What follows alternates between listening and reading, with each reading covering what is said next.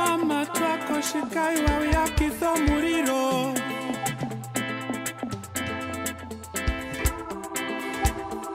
vanashe vetu ngaverihonge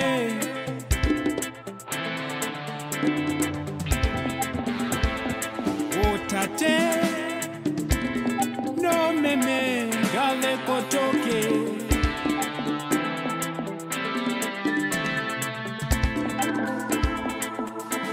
大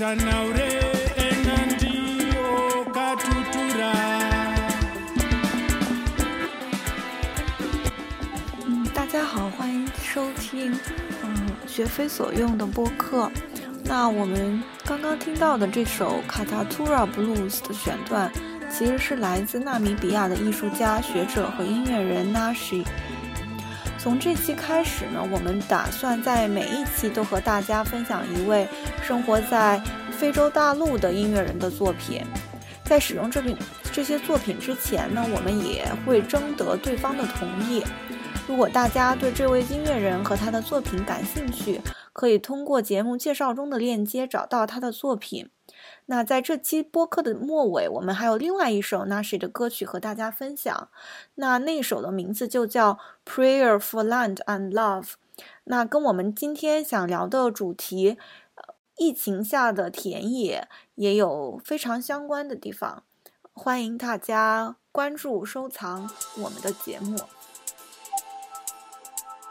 新冠疫情持续到现在，然后对我们的各种生活的各个方面都有很大的影响。今天呢，我们特别邀请了哈佛大学的博士候选人俊南来跟我们一起聊一聊疫情中的田野。俊南，要不要来做个自我介绍？大家好，我是穆俊南，现在在哈佛大学非裔美国人及非洲研究博士第二年，现在还不不能算是博士候选人。我的研究主要是在东非，呃，尤其是肯尼亚。做一些关于城市化以及基础设施建设的研究，很开心能和大家在这里相会。非常欢迎来到我们的节目，请立方和哲远也和大家打个招呼。大家好，我是立方，我现在在南非罗德斯大学艺术史系读博士，然后现在是博士三年级。大家好，我是哲远，我现在在呃尼日利亚拉各斯，呃，我研究的是一个叫阿曼迪亚的穆斯林教团的历史。据我知道，就是大家肯定都不是第一次田野，那就大家可以讲一讲这次在哪里做田野，然后为什么要在这边，这次田野又有什么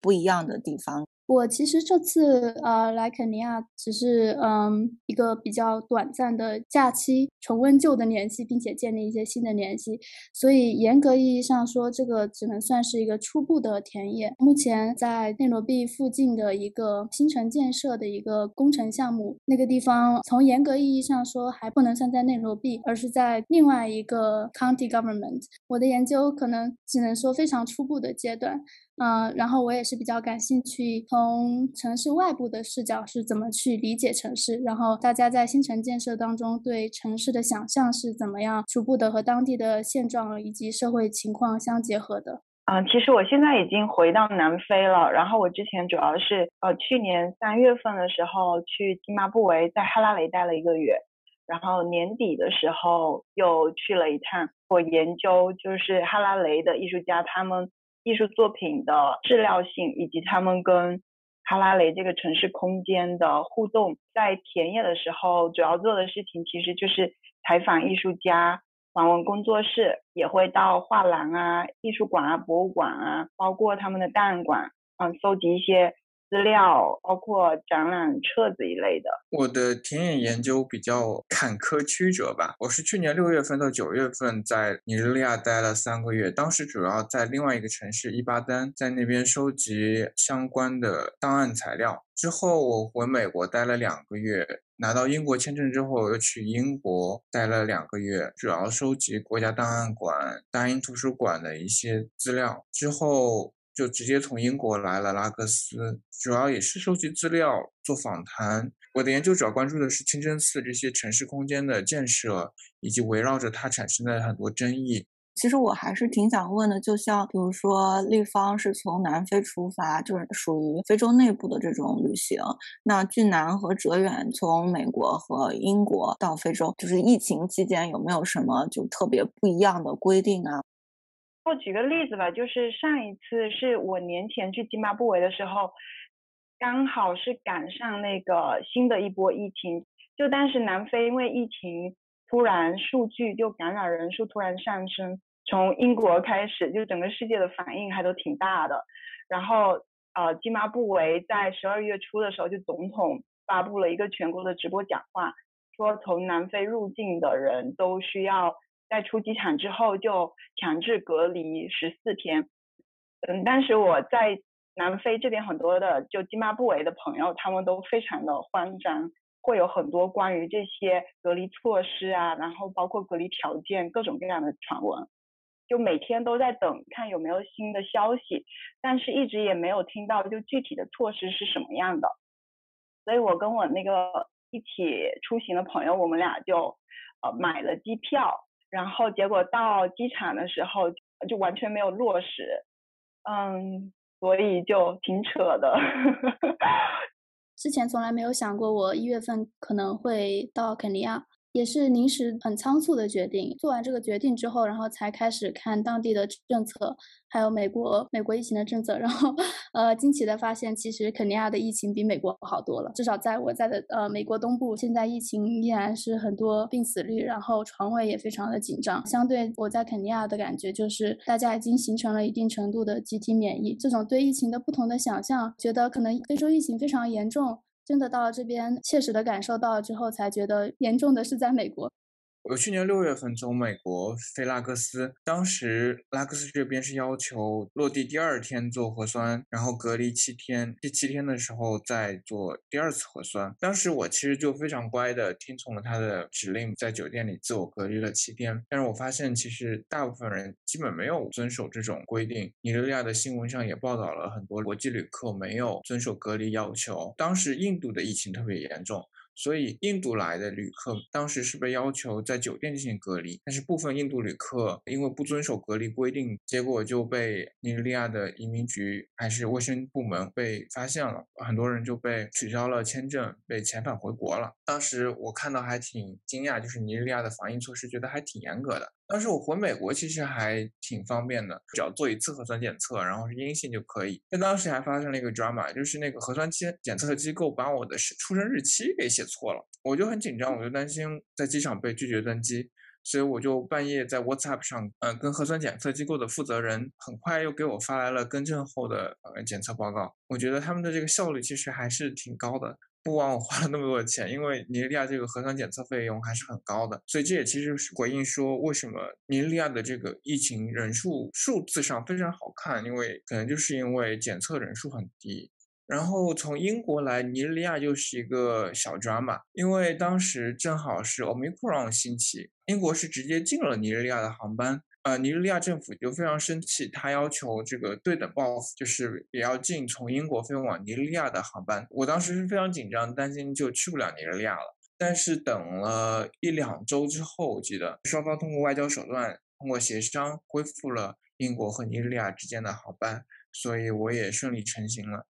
这次的话，尼日利亚的核酸检测要求相对更低了一点，只需要出发前做一次，到达之后第二天做一次。检测是阴性的话，就不需要再隔离。哎，我想问一下哲远，就是尼日利亚的核酸检测的价格是多少啊？尼日利亚这边是五十多万奈拉，换算成美元的话，如果用黑市汇率，大概就是八九十美金。然后如果是用那个它的官方汇率，可能就要一百多美金。而且如果我在境外，我预约这个检测，我只能用外币支付嘛。我当时只能用美金支付，应该是一百多美金吧，一百二十几好像，价格还挺高的。就南非这边国际旅行的这个核酸检测的价格是七百五十兰特，差不多相当于三百多人民币吧。然后在那个津巴布韦，嗯，我第一次去的那个地方，他们检测的费用是六十美金，周围有一些更小的一些诊所就也开始。有核酸检测了。然后上次去的那个就比较便宜，就是三十美金，而且效率都非常高，有一个多小时就可以取结果，然后还有二十四小时呃开放的这些核酸检测。我还没有在当地做过核酸检测，不过我明天就要去做了。和尼日利亚不太不太一样，就是如果我们是从境境外航班入境肯尼亚的话，只需要出示一个四十八小时的阴性证明，到了肯尼亚之后是不用再做第二次核酸的。所以其实我现在也不太确定我有没有阳性之类的。不过当地的价格其实也是有点参差不齐吧，比较私人的诊所就是你可以直接 walk in，然后他可以立马给你很高效的采集样本。然后一天之内你可以拿到那个，大概是主要也是针对一些国际旅客，呃，大概是在六十到七十先令，也就是六十到七十美金左右。呃，也有公立医院的话，需要排很长的队伍。我朋友告诉我说要排大概三到四个小时，但是价格会相对便宜一点，就是二十到三十刀左右。所以这个也是可能是根据不同的人群的需求。它也有制定不一样的价格。对，我记得在英国，它对不同需求旅客的核酸检测要求也是不一样的。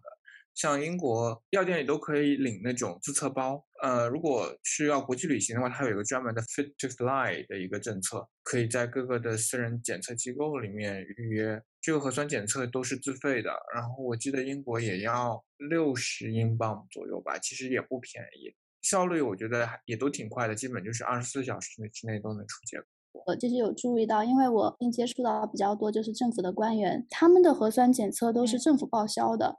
呃，所以其实真的对于普通民众来说，呃，要做核酸检测的话，除非你是在你自己有这个意愿，并且有这个需求，嗯，那大多数情况下，比如说你在一个政府的工地上开始做工的话，那可能有相应的你的雇雇主会要求你做一些核酸检测来保护这个工地整体的一个安全，可是。这种情况下，基本上是进行的一些免费的核酸，就是说个人是不需要承担费用的。那具体到可能更多的是像外国人过来，呃，大家需要做一些就是自费的核酸检测。嗯，对，我也想补充一下，就是上一次在津巴布韦的时候，刚好是雨季，然后突然天还挺冷的，而且当时包括布拉瓦约就在流行流感，所以很多人，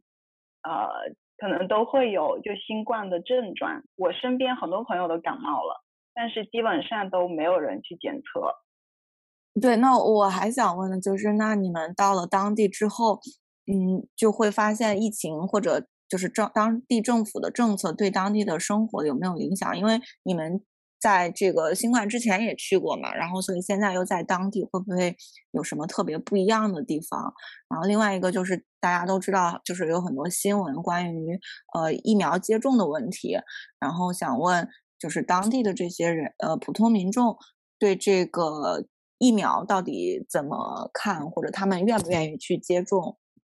我当时六月份过来的时候，正好是当时疫情的一个低谷期。我当时和一个朋友聊天，然后他告诉我，尼日利亚这边没有疫情，因为我们非常真诚的向上帝祈祷，所以上帝保佑我们这边没有疫情。等我临走的时候，正好赶上 Delta 爆发，就是明显看到当地戴口罩的人的数量会增加很多。嗯，现在这次来又是 Omicron，所以当地戴口罩的人其实比我想象中其实还多。呃，觉得很明显就可以看到，就是不同阶级的不同态度。就像比如去一些相对来说高端一点的超市门口，都会有保安检查你的口罩，然后给你喷那个消毒液。但是如果去一些小店，去一些廉价的超市，基本上就没有人会管你有没有戴口罩，有没有消毒了。我前几天在拉各斯大学图书馆查资料，他们要求进图书馆大门之前需要戴口罩、消毒液。我当时就遇到一个大一新生，他就在图书馆外面自习，告诉我说，因为他的消毒液找不到了，他买不起新的消毒液，所以他没有被允许进图书馆。我觉得这种影响其实还挺有点残忍吧，因为他其实只是形式的，你你拿一个空瓶的。消毒液他都不会管你，他只是看你手里有没有这个消毒液。很多时候这种措施就有点形同虚设，就人为的给当地的民众带来了一些负担和压力。那我那我先接着说，嗯嗯，就是疫情以来，因为我大部分时间是在南非，然后南非政府的应对措施就主要把封锁分为五个等最初的时候，五级封锁就基本上就非必要不出门。到二级、三级的时候，宵禁啊，以及对餐厅的堂食的要求就会宽松一些。然后南非现在是一级封锁，但是基本上已经取消了宵禁，阳性无症状者也不需要隔离了。但基本上无论去任何商铺或者餐厅，对消毒液的要求还是挺严格的，就包括在津巴布韦也是。无论是在南非还是在津巴布韦，这些政府的措施还是会对大家生活造成一些影响。在津巴布韦，就业率非常低，普通的民众可能很多都依赖于这种小市场这些正式的经济，所以封锁的措施就对很多普通人的影响会比较大。我去年三月份在津巴布韦的时候，当时小市场这些经济活动就已经开始非常活跃了。然后我想到另一点就是，呃，在家这件事儿，因为我是在第二啊去年第二次去津巴布韦的时候才意识到，其实是非常困难的。一方面是它经常停电，然后另一方面是无线网或者流量都非常的一直都行。呃，但是在呃就甚至包括在主单位的一些职位比较低的普通员工，可能一个月的工资都没有这么多，所以。嗯，就是在家上班这件事儿，其实是，嗯，就操作性其实是很低的。嗯，然后看待疫情的话，可能不同的阶段，嗯，以及不同的人都不大一样吧。但是总的来说，就除了刚才比如说哲远讲到的一些，嗯，就总的来说，就从呃纵向上看的话，就之前他们都会觉得之前，就包括现在也都存在着就更严重。的更具威胁性的疾病啊一类的，然后比如说艾艾滋病，比呃之前零九年的时候的霍霍乱就在津巴布韦，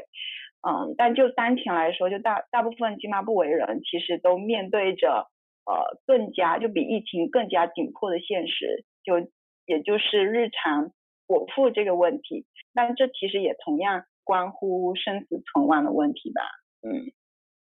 其实我来的时候，肯定已经解除封禁了，所以我没有办法了解到，就是封禁期间大家的生活，只能通过就是和大家交流，呃，让他们回忆一下他们曾经是怎么样的。然后我的感觉真的是线上办公，其实至少在中产阶级真的成了一个新的趋势。比如说我现在在观察的这个项目，他们曾经是在内罗毕的市中心有一个办公室，后来因为这是一个建筑工程，所以他们所有人都必须得搬到建筑工地。从内罗毕到那工地大概要两个半小时吧，加上交通堵塞之类的。在疫情期间，大家都可能以为这个建筑工程会受到一定的影响，但是其实他们这是一个政府机构，所以他们很快的采取了一些措施，比如说大家在内罗毕进行线上办公，包括他们和海外的投资者也是通过线上的方式去洽接。像立方说的。嗯，在津巴布韦，可能大家真的觉得线上办公可能没有办法很具体的实操的可能性，但是在肯尼亚，可能因为当地的网络的接受程度就比较高，并且可能我接触到的大多数人，他们还是属于中产或者甚至是中上层阶级，所以线上办公在当地，其实在我接触到的人当中，确实成为了一个很重要的一个方式。非洲内部的差异真的是非常大的。就刚既然说到了这个阶级问题，可能在的呈现或者说也是不一样，就有差异的。因为就业率是特别的低，呃，一个月的无限的费用可能会高于他们的工资。呃，然后在南非，呃，当时刚开始封锁的时候，呃，因为也要上线上的课程课程，所以学校就会尽量给学生呃提供流量。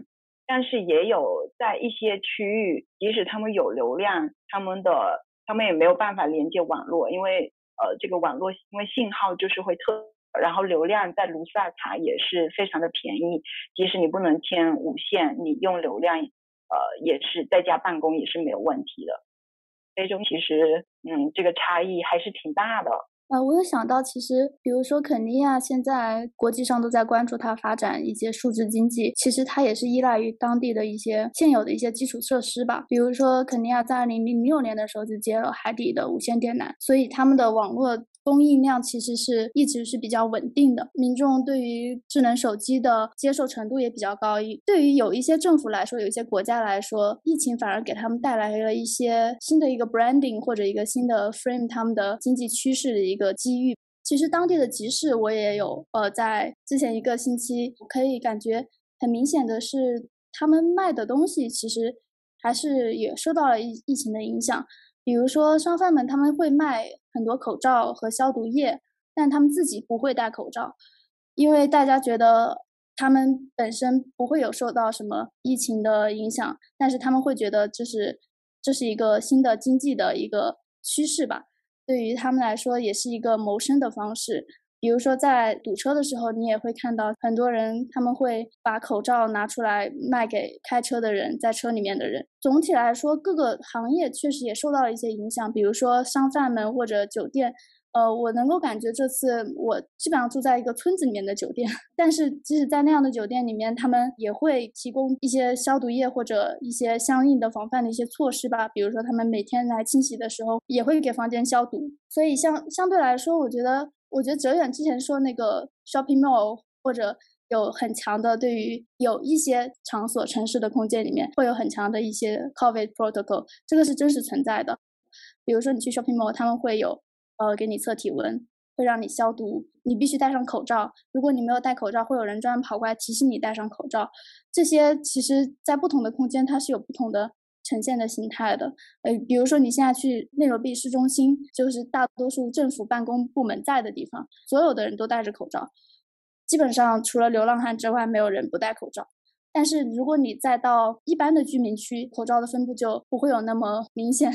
对，我觉得口罩这个还挺有意思的。很多时候，我基本上就是只有我一个人戴着口罩。就是在尼日利亚这边戴口罩的人其实还是蛮少的。除了我刚刚说的那种一些大型的 shopping mall、一些办公机构，他会要求你进门之前戴口罩。你进门之后摘了，其实也不太会有人管。我记得当时在伊巴丹大学的时候，他进校门都要求你戴口罩。所以校门口有很多卖口罩的人，但是你进了校门之后，你就可以摘口罩了，就没有人管你了。街上我觉得发现很有意思的一个现象，其实对街上戴口罩的人，其实这边真的不多。但是我最近发现，就是很多这种开摩托车载客的，这边叫阿卡达的司机，他们这些人戴口罩的反而比例很高。我觉得这个还挺有意思的，但是我没有去追查为什么。你说起来，这个摩托车司机在肯尼亚叫波达波达。也是当地一个民众比较普遍运用的一个交通方式。这个其实是一个我真实切身的感受。我在疫情期间在肯尼亚出行，基本上也是用波达波达，因为它避免了很多交通堵塞的时候一些不便利，但会有一些安全隐患。在疫情期间，他们是包括 Uber 或者在这边的 Bolt，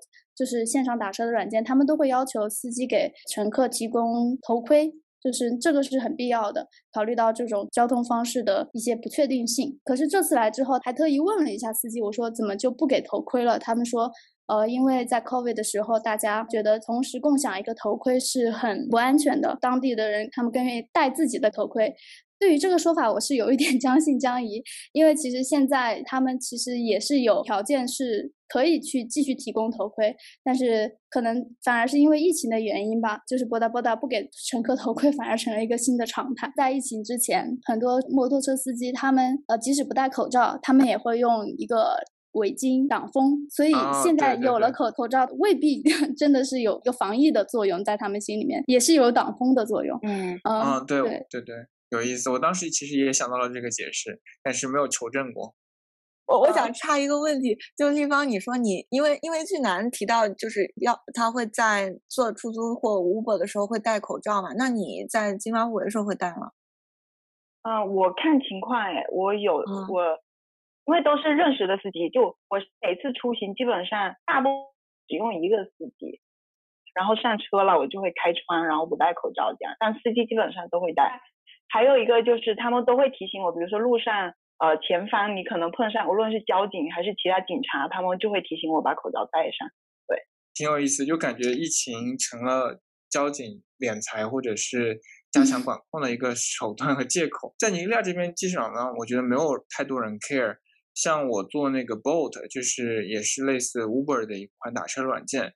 它要求你是要戴口罩的，但是基本上我是戴口罩的。然后我进去之后。司机就基本上都不戴，但是有的司机看到我戴了口罩，也会拿出自己的口罩戴上，但也有的司机就不会在意，就是一直都不戴口罩。我讲起来，立方，你之前在津巴布韦还因为口罩问题还和警方有有一段故事是吧？就非常有趣，但同时也非常荒谬。呃，就是这样的。当时我们是在，我是在哈拉雷一个叫做 m b a r 的，相当于贫民窟或者 township 的地方，就有一个朋友的，他们的艺术空间在哪。那这个艺术空间里面有很多的小的在这进行创作。然后当时他们除了呃这个艺术空间除了工作室之外，他们还跟呃这他们都叫 neighborhood，就是在这个社区里面一个。呃，大叔有合作，这个这个大叔他从疫情期间开始领社区里面的小朋友呃进行一些小小的生态工程，然后其中有一个就是在他们这个艺术空就种这些植物啊，呃一些比较实用型的植物，嗯，当时我跟这个大叔还有他的女儿还有另外两个。就在哈拉雷定居的两位德国的朋友，我们我们五个人在这个艺术空间的门口就看这个大叔的这个小型的生态工程，因为是就在门口，所以我们都没有戴口罩，然后还是要提醒大家还是要戴口罩的。然后我们当时正在听他跟我们介绍这些植物的时候，就突然来了一空比，就空比就那种中巴车的警察，大概有五六个吧。他们都下车了，然后带着那个黑色的警棍，然后就跟我们说：“你们不戴口罩，现在跟我们去警局，呃，需要罚款什么的。”我们就跟他们理论，就能不能呃让我们现在就罚款，然后就不去警局了。他们就说不行。然后在这个讨论的过程中，因为那个大叔他正在用当地的语言少纳语，可能想跟他们解释或者想跟他们协商吧，然后所以他们针对他就几乎要使用暴力了。我们非常生气，所以在这种情况下就上车。非常荒谬的是，其实沿着这个社区去警局的路上，其实完全可以看到这个社区里面很多人，一大半人都是没有戴口罩的，呃，但他们也就视而不见。在车上有一个警察，他的口罩甚至都没有覆盖他的鼻子，只覆盖了他的嘴巴。我当时就问他，我说：“难道你的规则跟我们不一样吗？”你知道他怎么回答我？就非常荒谬。他说：“我的。”他说：“My nose is comfortable。”就这就是他的回应。然后到甚至罚款的数额跟他们当时跟我们说的也不一样。我们每个人都进去签了一份文件，在这个文件上，甚至你名字也拼错了，然后也不需要出示任何的证件。呃，让我签文件的这个警察就收了我的钱之后，直接就放进他的口袋里了。所以我也不知道接下来会发生什么事儿。啊，就这整件事都。都非常的荒谬，但是确实，在这件事之后，我会时刻提醒自己要注意，嗯，就戴口罩。然后当地的朋友就会有一个说法，哎，你在街上走的时候要小心，又要小心小偷，还有要小心警察。就这些这些事情，可能在当地人来说，已经真的是习以为常了。啊，就这些司机，他们平常就经常要面对警察，可能以各种各样的理由，呃，想要罚款。甚至包括你这个车灯不够亮这么荒谬的理由，所以他们已经平就这些司机，他们平常在路上就随时要准备好应付警察，已经是他们日常生活的一部分了。现在疫情可能就是让他们呃在跟警察的交涉中又要加上一项，就是要注意口罩，省得这又成为一个理由。对，特别荒谬。哦，那我们聊了很多关于口罩的事情，我们要不要聊一下那个疫苗在当地的这个接受度，或者嗯，就是你怎么打疫苗，或者打疫苗方不方便体验？但其实我没有在尼日利亚当地打疫苗，我是来尼日利亚之前在美国打了一针 Johnson Johnson，从尼日利亚回美国之后，在美国打了两针 Pfizer，我在英国打了一针辉瑞的加强针，因为英国当时要求。间隔三个月才能打加强针，但我正好在我离开的那天是三个月，所以我就把我原来打 Johnson Johnson 的那个疫苗卡拿去跟他说，我只有一个 Johnson Johnson 的疫苗，然后 让他们给我打了一支加强针，所以我现在有三张疫苗卡，我一张疫苗卡上是 Johnson Johnson 的一针，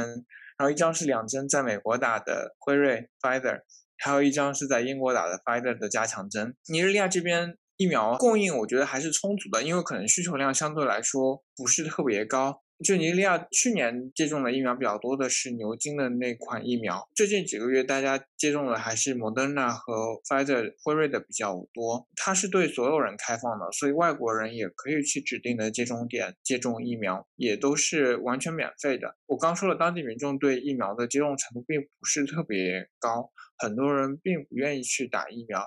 一方面，很多人并不相信，就是觉得说疫情有多么严重；另外一方面，很多人对疫苗本身并不是很信任。殖民时期，很多欧洲国家会拿非洲人做疫苗的人体实验，呃，引发了很多历史上的不满和怀疑。呃，另外还有一个问题就是，大家都觉得说，像疟疾这种疾病是对当地人更加明显、更加直接的威胁。但很多人觉得疟疾这个病到现在都没有疫苗，就觉得西方人不关心。非洲人的生命，因为因为疟疾这种疾病在欧美国家基本上已经绝迹了，所以欧美的药企也没有动力去研究相关的疫苗。而如果真的要关心非洲人的生命健康，为什么不给我们提供疟疾的疫苗，而是要？提供这种新冠，相对来说我们没有看到它直接威胁的疫苗。另外还有一个就是尼日利亚的疫苗大多都是接受了欧美政府的捐赠，接受了大欧洲国家捐赠的零期疫苗。但因为尼日利亚它没有能力迅速的把疫苗分发下去，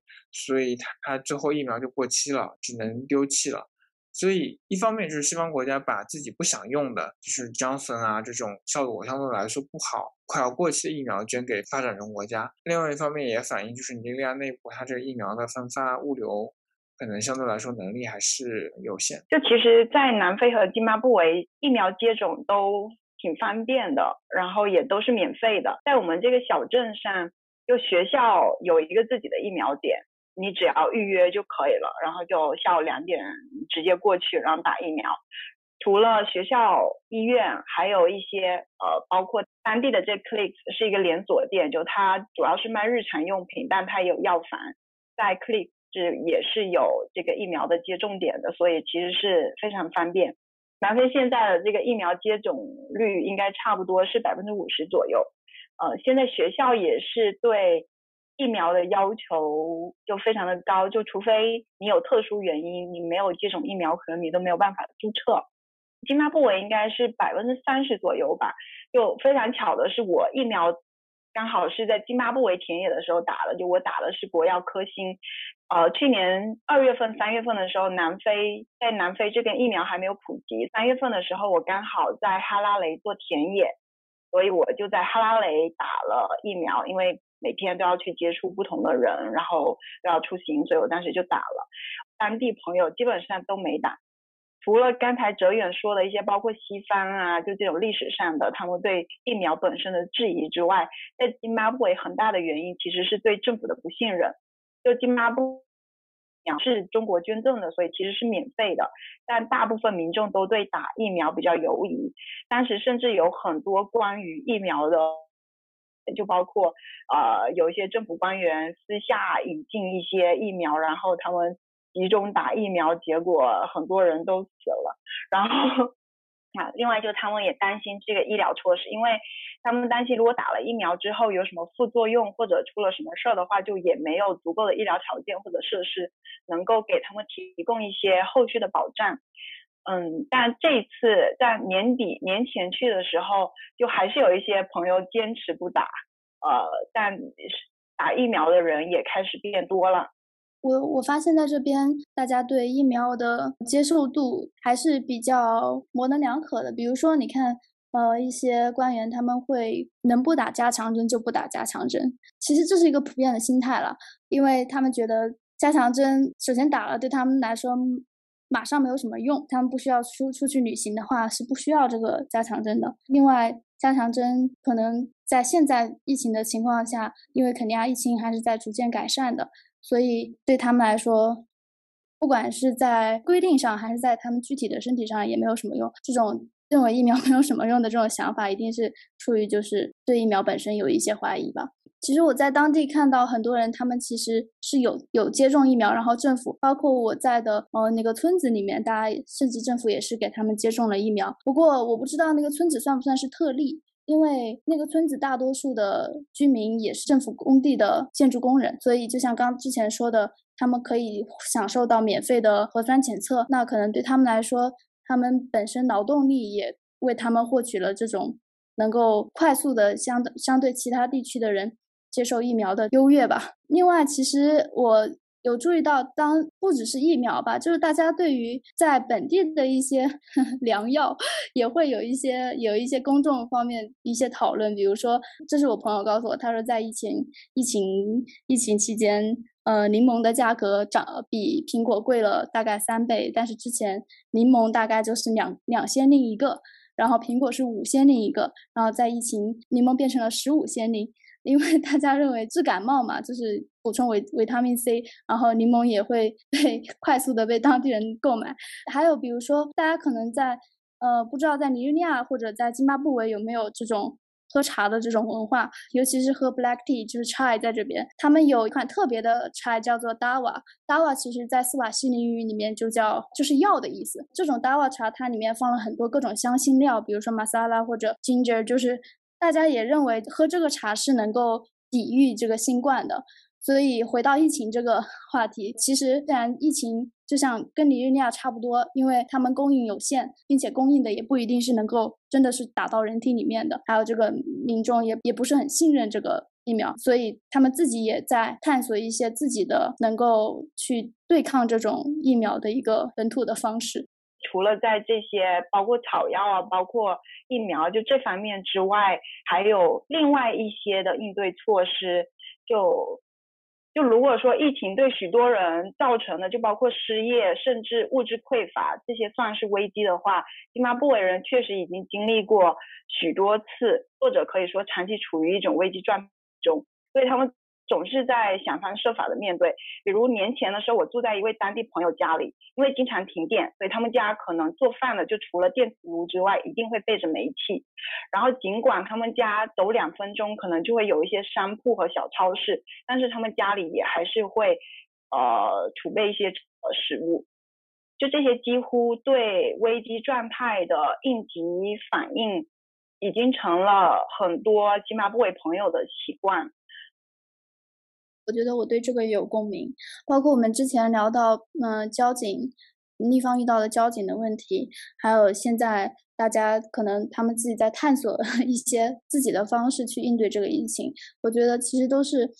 怎么说呢？他疫情对他们来说并不是一个新的东西，并不是一个要恐慌的东西，而而甚至他们会觉得，就是疫情期间发生的一些政府封锁带来的一些暴烈的问题，才是这个事情的本质。比如说，交警对这种口罩这个问题很机会主义的一种一种运用，然后想勒索贿赂。这些东西其实很多人他们都有遭遇过，可能我们作为外国人在这边的时候，我们可能才真的意识到，原来它并不是一个非常新的东西，而是已经形成了一种生生活上面的一种惯性或者一种一种心态吧。所以我觉得，其实新冠对很多非洲国家或者非洲当地人民来说，其实只是他们长期以来面临的健康、暴力、腐败威胁中的一个插曲而已。并不是他们面临的一个新挑战，而是他们长期以来面对的挑战之一。所以他们其实当地人已经有了很多应对方法来应对这样的问题。我可以这么理解吗？嗯，对我我觉得可以这么理解。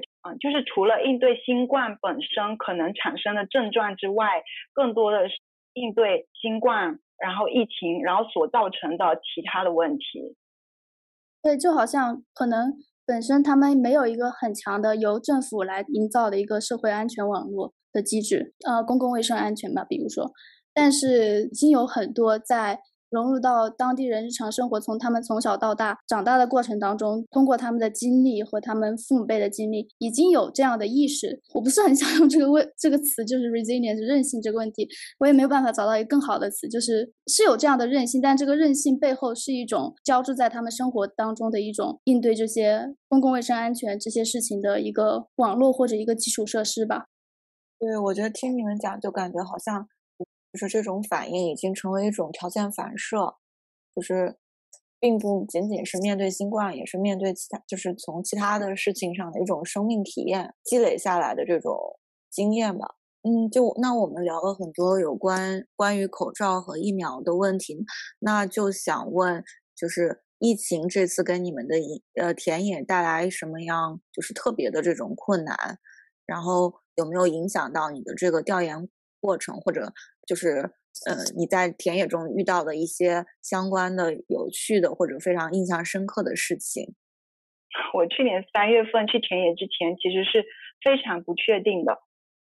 就从二零二零年底呢，我就不断的因为疫情还有封锁等级这些原因，在不断的改变计划。呃，最后也是在不确定中就买了机票，然后临时就去了。我当时其实非常担心，到了津巴布韦之后，就是研究对象们可能会因为疫情不愿意见我。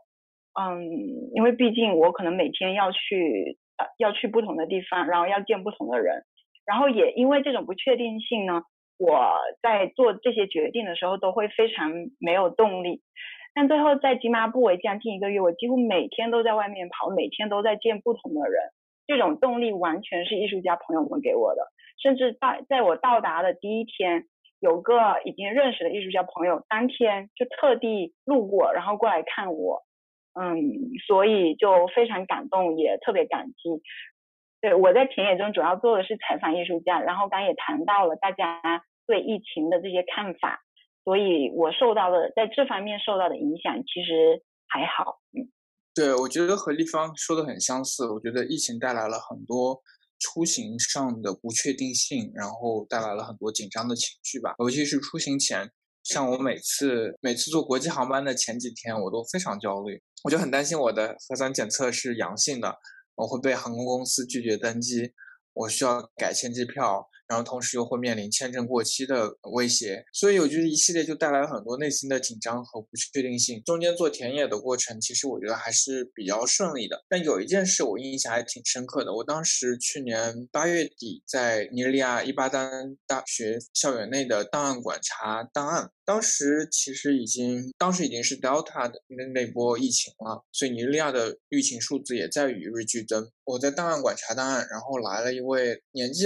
相对来说比较。大的一位学者，然后他就要求档案馆的工作人员把门窗都关上，开空调。因为其实如果门窗不打开，因为建筑设计非常通透，其实挺凉爽。但是他要求开空调，那我当时我就觉得很很担忧，我就觉得现在疫情在上升，然后大部分人都没有戴口罩，那你开空调创造了一个密闭空间，非常有利于病毒的传播。当时其实我的档案其实也查的差不多了，然后我就直接呃收拾东西就走人了。档案馆的负责人他还挺关心，就。跑出来就关心我说，问我啊是不是有什么哪里不对啊？然后我觉得这个是不符合现在呃防控疫情的措施的。然后我也跟他解释说，我其实我已经基本上工作已经做的差不多了。在这个过程当中，虽然因为疫情产生了一点小摩擦，但是我觉得也是见识到了当地的工作人员在呃这几个月相处中产生的一些大家的感情。这个问题对我来说是一个非常难的问题。首先是因为我在这边时间还不够长，然后我也不知道该怎么去定义有趣或者印象深刻。因为我来这边的时候，不管是在内罗毕，还是在工地里面，还是在村子里面，其实都是有一个选择性的偏差的。呃，就是我接触到的人，他们要么是已经经历过疫情的这个危机，或者他们也一形成了一定的抵抗力。当我和他们在相遇的时候，我觉得相反，我是可能是那个。比较无所适从适从的那个人，在我过去几周的经历里面，我接受到的确实是很多的善意、慷慨，还有很多的耐心吧。他们他们常常跟我说啊，没问题，我们在这里见面，在这里见面。然后大家戴口罩，但是到了咖啡馆开始喝咖啡的时候，大家也会摘下口罩。呃，新冠爆发的时候还在欧洲，在法国。然后经历了几个月的访，也是在家里面，然后后来回了回国，然后再去美国。这次来非洲，我觉得不能说是对这个东西它不敏感了，而是说就是在我们具体的，像明庆说的，我们具体的生命经验交织的时候，这个问题它似乎变成了已经是一个发生过的，但是不用再去过多关注的东西。我知道说这个可能有一点不太对，但是这是我我在有限的时间里面，就是在这段经历里面。获得一种体验吧，呃，因为像我在美国的室友，他们也陆续 陆续得了新冠，所以我觉得，如果从一种理所当然的角度，那可能我对他们来说可能是更大的一个健康的威胁。但是反而在这个过程当中，我受到了很多很多理解和关怀。采访当地的一些官员，我说我需不需要提供一些材料或者就是需要证明就是我的身体是没有问题的？他说不用不用。还有包括在采访一些华人群体的时候，我甚至也觉得大家只是需要我提供一些阴性或者接种的证明，然后也没有要求我，比如说在当天或者前二十四个小时、四八小时再做一次核酸检测。就俊男说的，我觉得很有共鸣。疫情本身并不是他们。在生活中做决定的一个因素。如果说要有什么影响的话，其实是呃疫情导致的，包括政府的措施，还有其他方面是会在生活中真正影响到他们的。对，就我觉得其实大家都经历了，就是在各个不同地方的这种有关疫情的这种措施。那我想你们这次在田野里，在非洲做田野的这个过程中，也有很多的收获。大家要不要聊一聊？就是有，嗯，这次有没有有什么关于非洲或者关于其他地方的一些新的思考和，嗯，个人在这个疫情期间的这种成长？嗯，我先说一个比较可能比较个人化一个思考吧。前几周在田野的时候遇到了很多工人嘛，他们也。组织起来就是大家一起踢足球，在那么紧张的工作的情况 下，还把踢足球发展成一个坚持不懈的一个爱好。比如说，他们。每周末还会去和其他的工友踢足球，然后因为我们这期讲疫情嘛，其实也和人的身体有关。我觉得在非洲，我看到一种对身体文化的一种真正的一种落实和一种崇尚吧。我们很难很难有科学的证明告诉我们，就是他们可能免疫力更强或者什么。但是因为在疫情这个期间，尤其是像我们几位都是做研究，很长的时间都需要伏案工作，所以我觉得在这边真的让我觉得。要开始重视自己的身体，然后通过身体本身去，通过身体去思考。就刚才跟大家已经聊了这么多，如果最后要说自己或者有什么样的成长，嗯，可能可能是两方面吧。一方面是虽然这是一个 global crisis，但是其实也是很容易去看清，无论是在全球范围内，还是应该在一个小的区域内的这种不平等。嗯，最简单的一个例子，就比如说封锁，可能对一个城市里面住在不同区域的人，这里我说是区域，是因为，嗯，尤其在南部非洲，它的阶级结构其实是非常空间化的，就只有在一些区域的人能够承受封锁带来的影响，而且封锁初期，我们也经常听到一些关于警察就暴力执法，但这也是集中在一些相对贫困的。呃，人口比较集中的区域，就现在可能大家都能接触到更多，包括线上课程、线上资源。但是像津巴布韦这样大部分人不能负担无限的地方，其实他们能参与的就更少了。就另一方面是，虽然我说了这么多津巴布韦，包括他们生活条件的艰辛，但是我个人其实非常喜欢津巴布韦。很重要的一个因素就是我在津巴布韦每次都能感受到一种能量吧，就他们在应对生活危机的同时，还是会非常热情的生活。在哈拉雷的时候，我特别喜欢在路上，无论是坐车还是走路，因为每个人都在忙碌着，就每个人都在做着什么或者在喊着什么。我可能很多朋友都说过，封锁初期是。住在宿舍的，因为当时我们被要求在这三个月内，我们是没有办法自己自主的出入宿舍的大门，就每一次要出去都需要宿舍长用遥控给我们开门，包括一周一次去超市里面购物，也是通过啊就跟宿舍长说，然后可能集体一起去购物。我跟朋友们说到我前三个月的状况的时候，可能一开始大家的反应都会是啊，简直跟监狱一样。但事实上，在这在这三个月之中，就我受到人还有群体 community 的重要性，因为我们反正也不能出去，所以每个人都是不戴口罩的。然后，然后宿舍内部就会组织一集体的活动，就包括每一位同学生日，我们都会大家一起给他庆祝。呃，还会一起在小小的那个草坪上一起运动，嗯，还有一些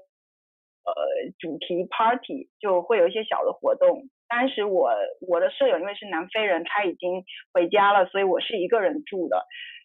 对那他们提供的这种 community 就真的在疫情初期给我提供了很大的支持吧，尤其是我刚从国内在封锁两个月之后到南非，就他们真的让我觉得特别的温暖。然后也因为他们的影响，就甚至我之后在田野中，在采访艺术家的时候，跟我之前的态度也会有一些不一样。之前可能只是觉得我是去获取信息，但之后我会在田野的时候，在采访、接触艺术家的时候，除了获取我需要的信息之外，非常重要的是真正的去建立人与人之间的连接吧。嗯嗯，就这两年我可能学业上没有非常大的成长，但是在这方面我是觉得自己是收获很大的。嗯，我觉得跟俊南正好可以接在一起，像俊南刚才说的用身体思考，然后我觉得其实跟立方讲的这就是把研研究对象不作为一种对象，而是作为一个交流呃互动的一个。主体，我觉得这这个其实蛮有意义的。我觉得对我最大的一个启示，可能就是说，新冠这个疫情把这个世界上的不平等以一种更加直接或者更加荒诞的形式展现在了眼前。这种不平等不仅仅是非洲国家之间或者非洲国家内部阶级地区的不平等，也包括了国家之间的差异。对我个人而言，我觉得体会最深的其实还是各种。在线群体的一些兴起吧，或者说在线学术资源的出现，有很多原来根本就不可能有机会去参与的一些课程、一些讲座，都能够通过 Zoom 这样的形式参与。包括我们现在录播课，我们也是通过 Zoom 来录制。对，非常同意。我觉得就是疫情，就是既改变了我们就是一种工作和生活的方式，就感觉很多都被。移移到云端，然后，但是另外一方面，我们在个体经验在肉身上也确实能感受到很多不一样的这种冲击吧。所以，我我也想问问大家，在经历了这这些一系列的事件之后，那你们接下来的计划是什么？我目前打算就是在尼日利亚。待到呃今年七月份，然后回美国开始写博士论文，希望这几个月在尼日利亚能够平平安安、顺顺利利吧。其实我这次算是滞留在肯尼亚多了两个星期，因为美国室友室友他们有新冠嘛，所以我就一下子也回不去。开始和导师商量说，能不能在这边就。读完整个学期，因为我其实只有一门课，而且那门课可以线上。看来学校不太同意这种方式，所以我这个周末也要回去上课。然后我五月份会再回来，继续我之前的一些拍摄的计划和田野的研究吧。然后我觉得这次大概其实只能算是不叫 field work，叫 side work。我在想，它其实就是一个边角柱吧。但是其实我觉得它的价值或许有些时候比真正的田野更更珍贵。我现在已经是在学校里，然后也已经开学了，嗯，现在会开始比较集中的动笔开始写论文，但是我还是希望今年还能再去一趟哈拉雷，就是去跟进一些艺术家的项目啊。结尾就提醒大家注意防疫吧，就不能掉以轻心之类的，大家还是日常不管在全球的哪个角落，都是要做好防疫工作，啊，多洗手，多消毒，记得戴好口罩。然后想回国的能顺利回国，想在海外完成工作的顺利完成工作，对吧？顺便祝个新春节快乐之类的。啊，对，元宵节快乐。对对对。然后期待我们接下来的节目，嗯。对，而而且希望大家能继续关注我们的节目。然后如果有什么想聊的，有什么感兴趣的，都可以跟我们联系。